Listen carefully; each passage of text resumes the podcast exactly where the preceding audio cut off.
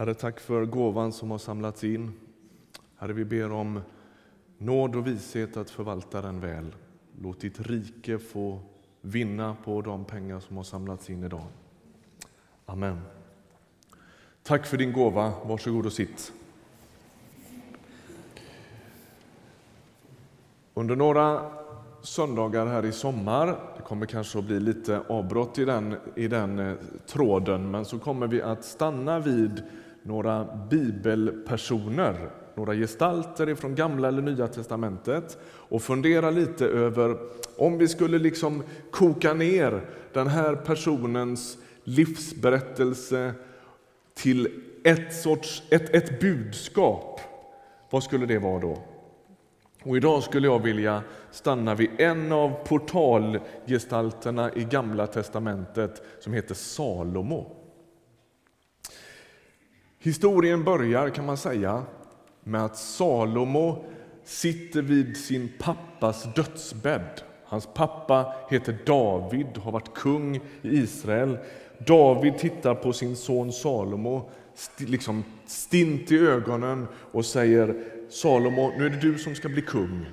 Var stark, var modig och lita på Gud. Om du litar på Gud, håller dig till honom, så ska han aldrig överge dig. Det är vad David säger till Salomo. Och så får Salomo vara med om något väldigt märkligt. Gud visar sig för honom, talar till honom och säger: Salomo, du får be om precis vad du vill. Och du ska få det. Alltså vilken grej. Det är nästan som någon sorts gudomlig check in blanco. Eller hur? Gud har liksom redan skrivit under. Fyll i beloppet själv. Du får precis vad du vill. Och David, han funderar lite. Eller Salomo, förlåt. Han funderar på det där. Och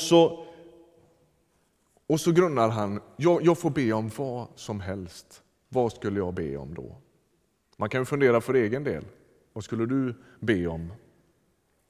Om du fick precis vad som helst. Det finns en risk att ganska många västerländska kristna omedelbart skulle tänka i materiella banor. Eller hur? Och så säger han så här. Eller det verkar som att han tänker så här: jag skulle kunna be om massvis med olika saker, men jag har efterträtt en sorts gigant, en legend.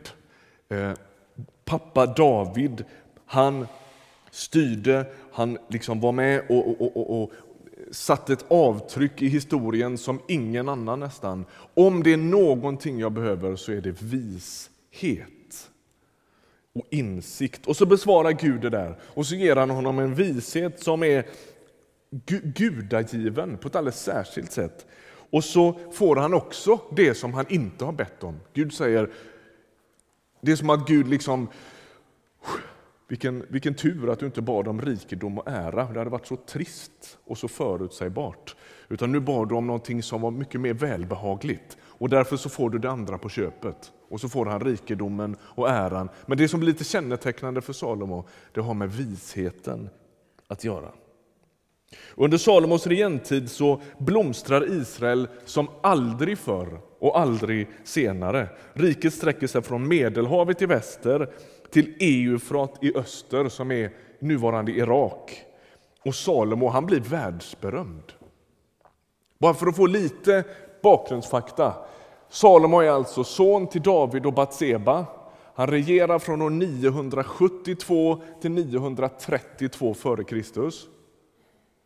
Han beskrivs som den visaste mannen på jorden, tack vare den här gudagivna visheten som han har bett om och fått.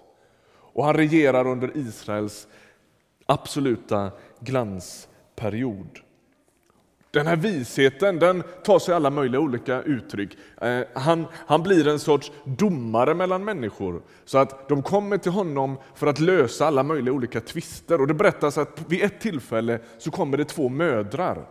Eller två kvinnor med en bebis. Och båda två hävdar: det här barnet är mitt. Hur ska man lösa det? Det var liksom långt före DNA-testernas tid. Det fanns ingen möjlighet att lösa det här rent vetenskapligt. Utan han fick lösa det på något annat sätt. Salomo, han kommer på en briljant idé.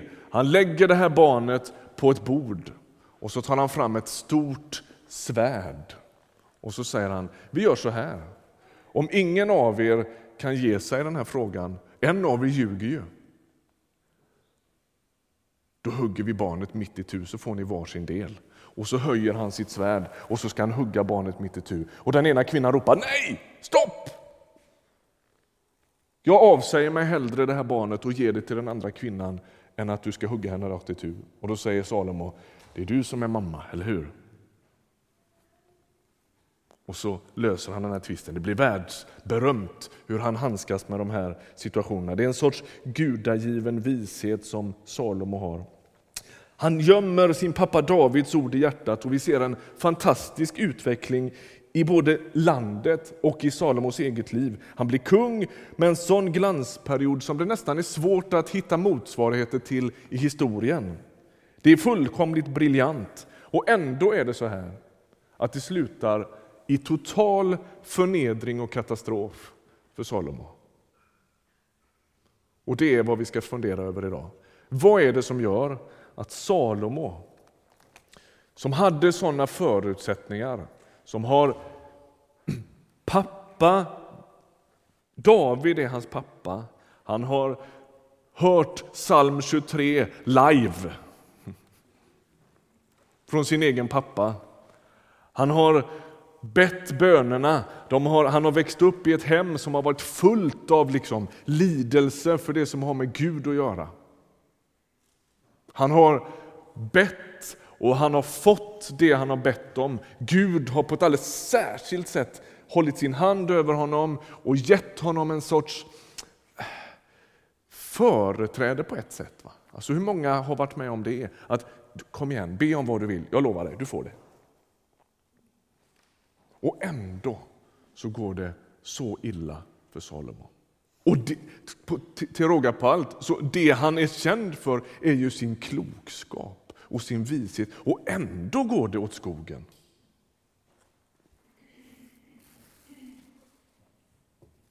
Om man går till första kungaboken så kan man läsa om hur det här går till.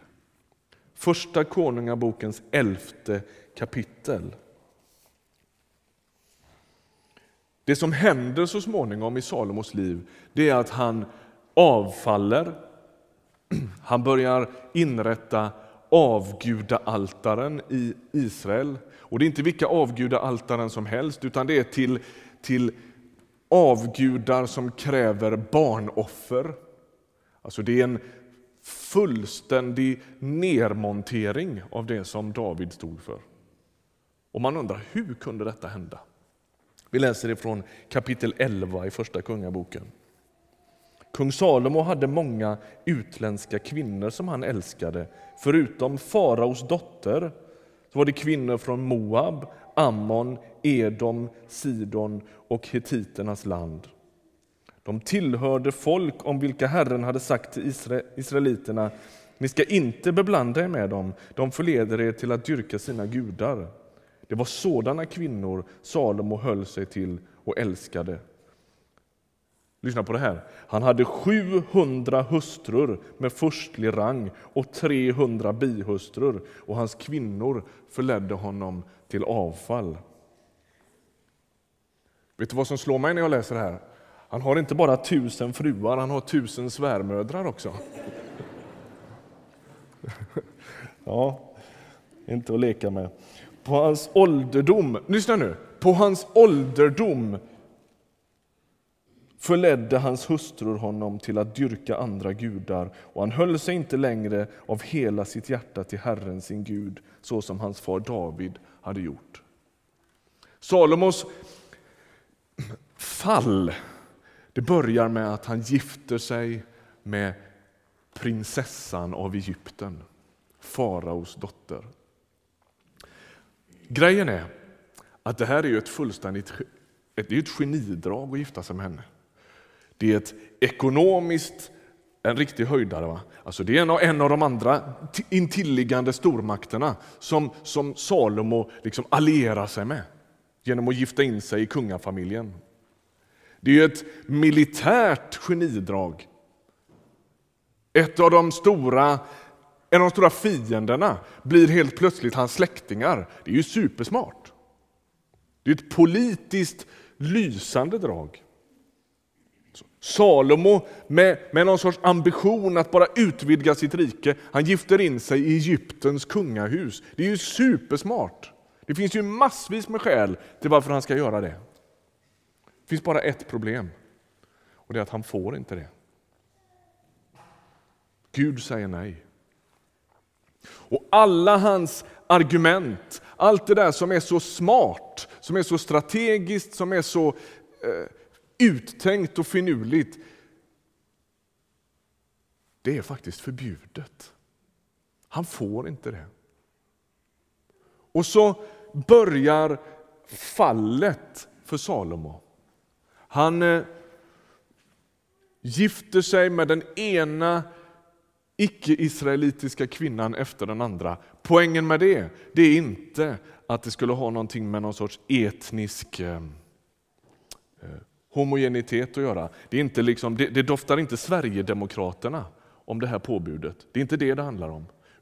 Utan Gud, han säger klart och tydligt, det handlar om tillbedjan. Det handlar om att om du gifter dig med de här kvinnorna så kommer de förr eller senare att driva ditt hjärta bort ifrån Gud. Det är grejen. Och Salomo gör det ändå. Och så står det, och jag tror att det här är lite poängen, på hans ålderdom förledde kvinnorna honom till att dyrka andra gudar. Häng med mig nu. När inträffar ålderdomen? Det beror ju på vem man frågar. Om du frågar mina barn så är det ju typ när man är 25. De tycker att jag är en stenåldersmänniska, säger de till mig ibland. Men är det inte så här? Grejen är ju den. Nästa helg så fyller min mamma 70 år. Då ska vi åka och hälsa på där så småningom fram på kvällen. Och då kommer jag träffa mina brorsöner. De är 10, 8 och 4 år. Och när jag träffar Arvid som är 4 år så vet jag ju att jag kommer att låta som farbröder har gjort i alla tider. Nej, men vad stor du har blivit. Eller hur? När blev han det? Vilken dag inträffade det? Ja, så för min brorsa som ser honom varje dag så är det ju inte särskilt dramatiskt, eller hur? Utan det är ju när jag möter honom en gång i halvåret som det blir jättepåtagligt. På hans ålderdom avföll han. När inträffade det? Jo, det inträffade lite i taget hela tiden. Det är poängen, tror jag. Salomo vaknar inte upp en dag och tänker, undrar om inte jag ska ta avfalla från Herren idag. Det går inte till så. Jag känner ingen som har gjort så. Utan att lämna det som man vet är sant och det som man säger sig tro på, det som man säger sig vilja leva för, det äger rum väldigt, väldigt gradvis.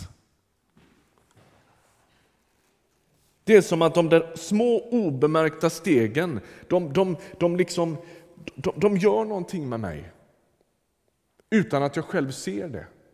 Ingen människa vaknar en dag och säger, idag tror jag att jag ska sabba mitt liv riktigt, riktigt rejält. Idag är dagen då jag ska inleda den där otrohetsaffären. Idag är dagen då jag ska göra de där ekonomiskt tveksamma valen som så småningom kommer att leda mig i fullständig bankrutt. Det är ingen som tänker så. Det går inte till så. Utan det sker subtilt och det sker väldigt, väldigt lite i taget, stegvis, obemärkt. Och för Salomo så var det så subtilt att han själv inte såg det. Ändå var det så kraftfullt så att det på sikt sköt hela hans liv i sank. Och hela hans land. Om Salomo skulle ge ett råd till sig själv, hur skulle det låta, tror du? Han var ju ändå världens visaste man. Kunde han inte göra det? Och faktum är att han gjorde det. Det är bara att han inte lyssnar på sina egna råd. Det är han ju inte ensam om. Ordspråksboken 3. Ni vet, Salomo, han har författat de här ordspråken. Ordspråksboken. I kapitel 3 och vers 5 står det så här. Förtrösta på Herren av hela ditt hjärta och lita inte till ditt eget förstånd. Alltså, det är Salomo som har skrivit det. Men själv så levde han inte efter det. Utan han litade till max på sin politiska, strategiska förmåga, på sin ekonomiska, sitt sinnelag och framförallt så var han ju fullständigt hopplös när det gällde kvinnor. Det är som att det där förståndet och den där visheten som han var världsberömd för bara fullständigt rann ut genom öronen när han träffade på de här kvinnorna. Hur kan man gifta sig 1000 gånger? Tänk om han ändå hade lyssnat till sitt eget råd.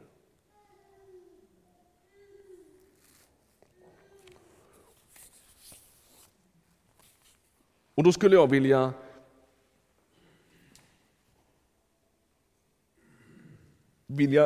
utmana dig lite. Var på din vakt mot den där subtila, stegvisa, väldigt finstilta, gradvisa förskjutningarna i livet. Därför att där står ganska mycket av striden, tror jag.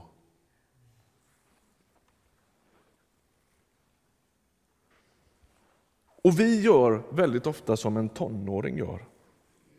Du vet, om man säger till en tonåring, om du gör detta så kommer du leda hit. Har ni sett den här reklamen som Systembolaget har nu på varför man inte ska köpa ut till barna? Det finns ett antal sådana där klipp som går upp som reklam på tv. Ja, men mamma, du fattar väl, jag kan ju hantera detta. Så, va? Alltså, typ så låter ju i princip varenda människa när vi pratar i relation till synd. Salomo säger likadant. Trots Ordspråksboken 3 om att inte förlita sig på sitt eget förstånd så tar han ett steg bort från Guds vilja, och han gör det förmodligen som du och jag skulle göra, med en massa förklaringar, rationaliseringar, massa snusförnuftiga argument för varför detta är klokt. Kanske han säger som du och jag väldigt ofta gör. Det är ingen stor sak.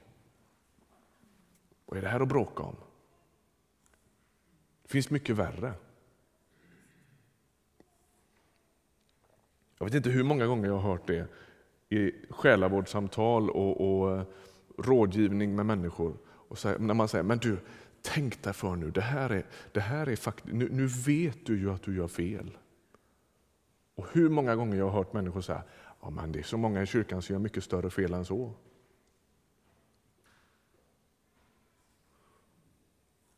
Eller också säger vi som tonåringarnas favoritargument, alla andra gör ju så.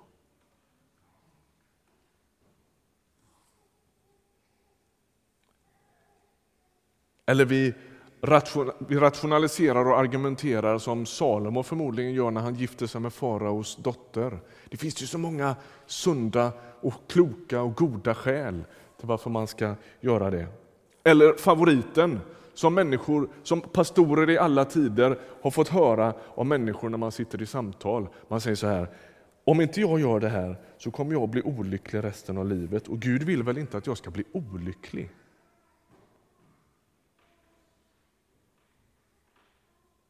Samtala med en kollega här på telefon i förrgår som ringde och bara bad om ett råd. En helt annanstans i Sverige. Du har ingen aning om vart det är och vad det handlar om. Men det är en kvinna i församlingen i ledande ställning befinner sig precis i det här läget. Det står och väger i hennes liv om hon ska göra det hon vet är rätt eller om hon ska göra det hon vet är fel. Hon är i ledande ställning. Hon pratar med pastorn och hon argumenterar just precis på det här sättet. Amen. Hur kan du neka mig detta? Hur kan du tycka att jag inte är värd det här?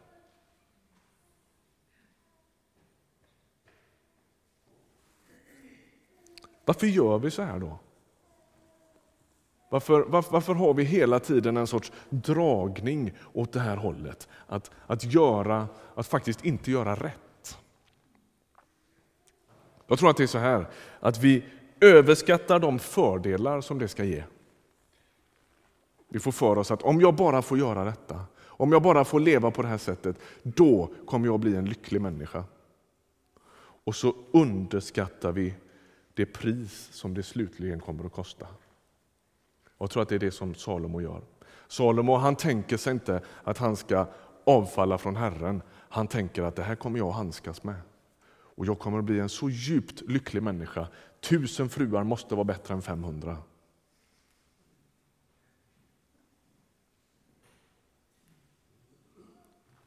Och så händer det någonting i Salomos hjärta. Och så driver han gradvis och sakta bort ifrån Gud. Så är det. Petrus, han säger i Nya testamentet, första Petrusbrevets 5:e kapitel: var nyktra och vaksamma. Er fiende djävulen går omkring som ett rytande lejon och söker efter någon att sluka. Håll stånd mot honom, orubbliga i tron. Jag är inte ute efter att du ska gå hem och bli liksom lite små nevrotisk och rädd för livet och rädd för djävulen och rädd för synden. Absolut inte. Men jag tror att det är inte möjligt att leva för Gud med mindre än att man är vaksam. Att man är vaksam. Vaksam är något annat än att vara rädd.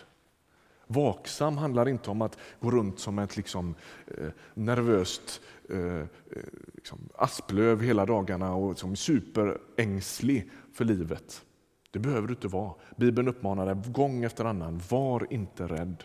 Du är buren av Gud, han håller dig i sin hand, han beskyddar dig. Men var vaksam. Var vaksam.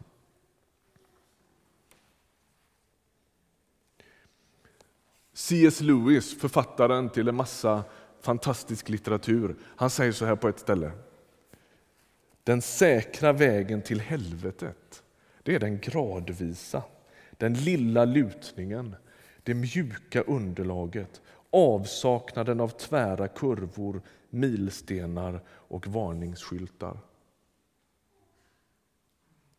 Smaka på det lite, för jag tror att det här är Salomos livsöde i ett nötskal. Den gradvisa lilla lutningen.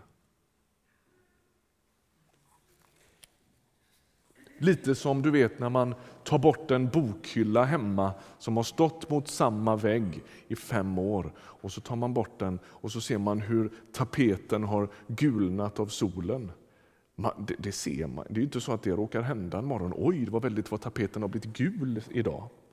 Så här, eller hur? Utan det sker ju så gradvis så att man inte ser det. Men när du tar bort den där bokhyllan så är det en jättetydlig skillnad. För något eller ett par år sedan så kom Per-Olof Enqvists memoarer ut. Det var inte riktigt en sorts roman, men den heter Ett annat liv. Och han berättar där i väldigt öppenhjärtligt på några ställen om sin alkoholism. Om hur P.O. Enqvist utvecklade men han blev djupt alkoholiserad och var aldrig nykter under vissa perioder. Och så säger han så här om den process som han som slutade i fullständig alkoholism i full blom. Han säger så här. Och det här tror jag är grejen. Till sist handlar det inte om vad man gör eller säger, utan om vem man håller på att bli. Sagt med hans livserfarenhet som fond. Är du med? För det är det här som Salomo inte fattade. Vem är det jag håller på att bli?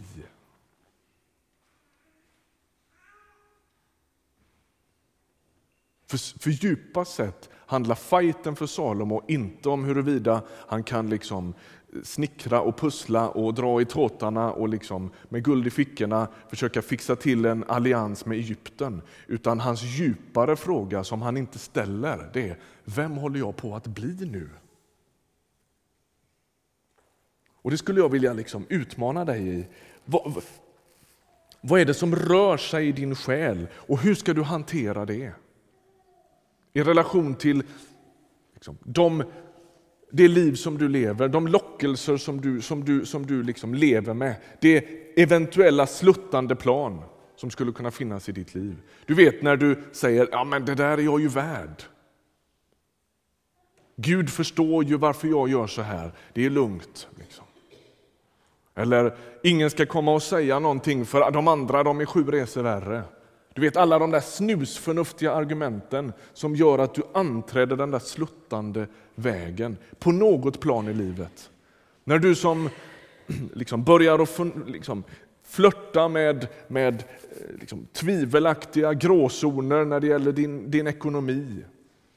Svart jobb, skumma räkningar och obefintliga kvitton på ditt företag eller vart det än är. Du är med, det är en sluttande väg.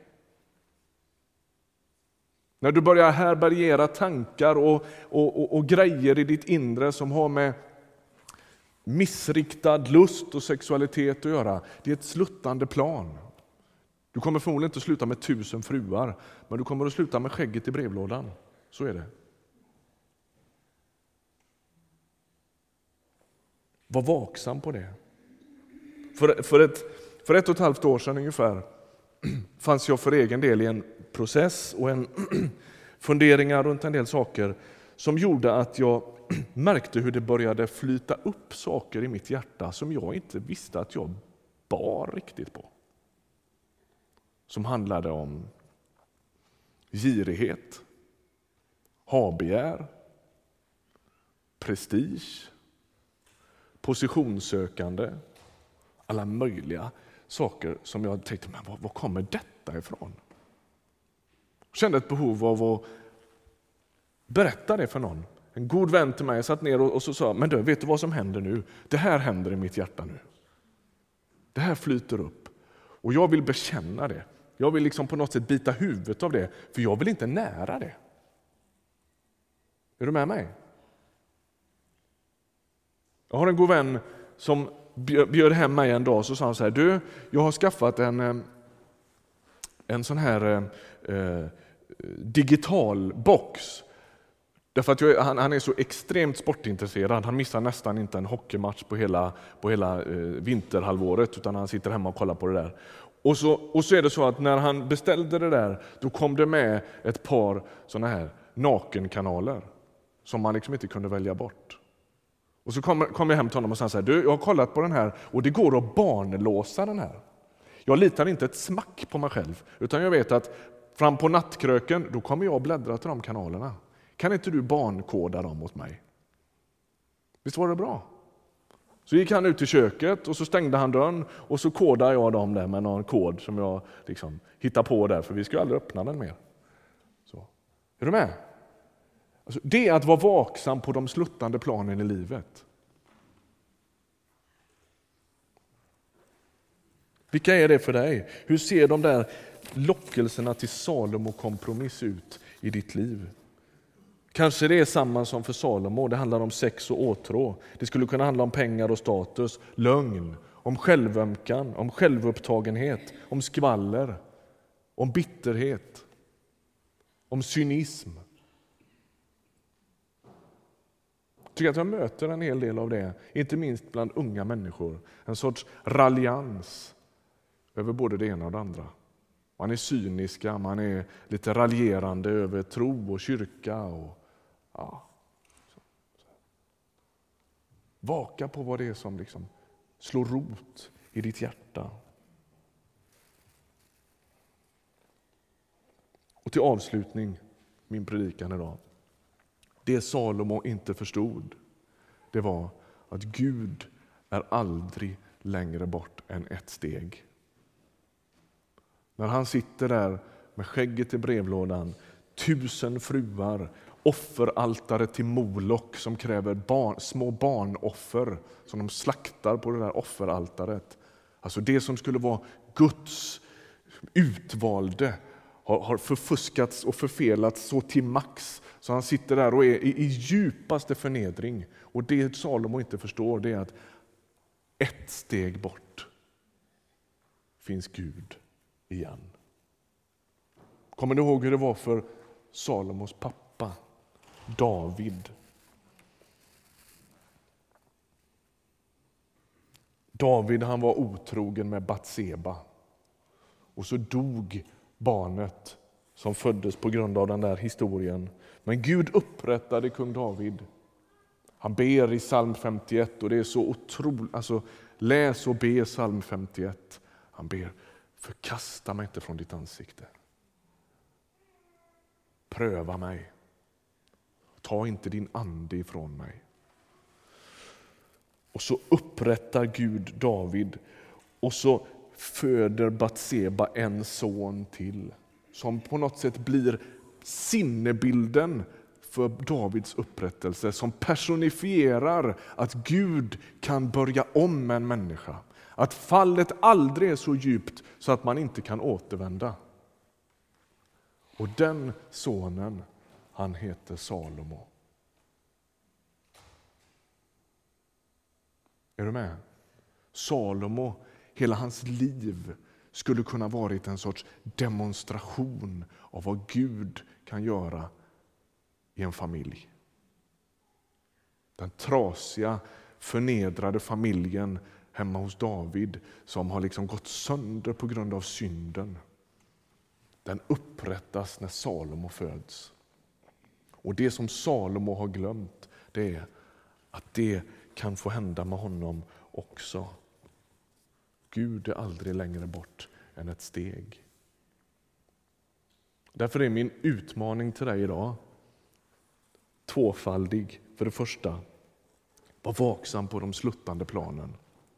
Fundera över vad är det som håller på att hända med dig. Och med P.O. Enqvists ord, vem håller du på att bli? Är du med på det? Vill du det? Eller finns det saker där som du skulle behöva liksom göra upp, omvända dig från? Och för det andra, om det nu är så att det där sluttande planet har funnits under en längre tid i ditt liv, vänd dig om, så ska du se att Gud står med öppna armar och önskar inget hellre än att ta emot dig. Han är barmhärtighetens fader, han är all trösts Gud, och han kommer dig till mötes för att upprätta dig, förlåta dig, slösa av sin godhet över dig. Alldeles strax ska vi fira nattvard, och då finns möjlighet för dig att söka förbön här framme på främsta raden här. Det kommer att finnas människor som betjänar dig och ber för dig. Ha med dig de där två frågorna. Vem håller du på att bli? Eller den frågan och påståendet, han är inte längre bort än ett steg. Vänd tillbaks om du måste det. Ska vi be? Herre, tack för att du är här. Tack för att du hör oss. Tack för att du ser oss. Tack Jesus för att du inte... För att du inte bara betraktar livet på avstånd, utan du har faktiskt delat våra villkor. Du har varit prövad i allt. Du har varit frestad att gå din egen väg. Du har liksom nästan övermannats av lockelsen att inte vara lydig. Tack att du vet precis hur det känns. Du vet precis hur det är. Och du ser våra stapplande liv som är både fyllda av segrar och nederlag. Av ädla motiv och ganska smutsiga motiv. Du ser att vi är någon sorts mix av alltihop. Och Herre, nu vill vi att du skulle få genomlysa våra liv. Vi ber att du skulle göra som bara du kan. Lys på oss med din nåd och din kärlek och din sanning.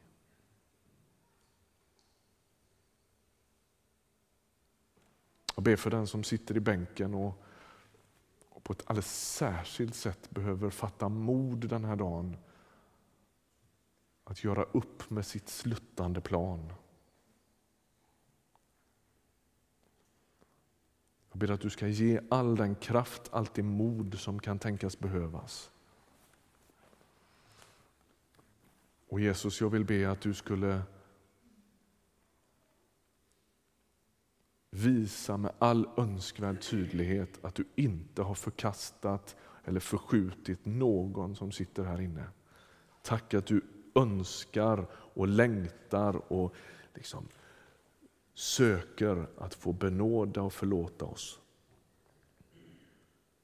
Tack att du hör oss när vi ber. Amen.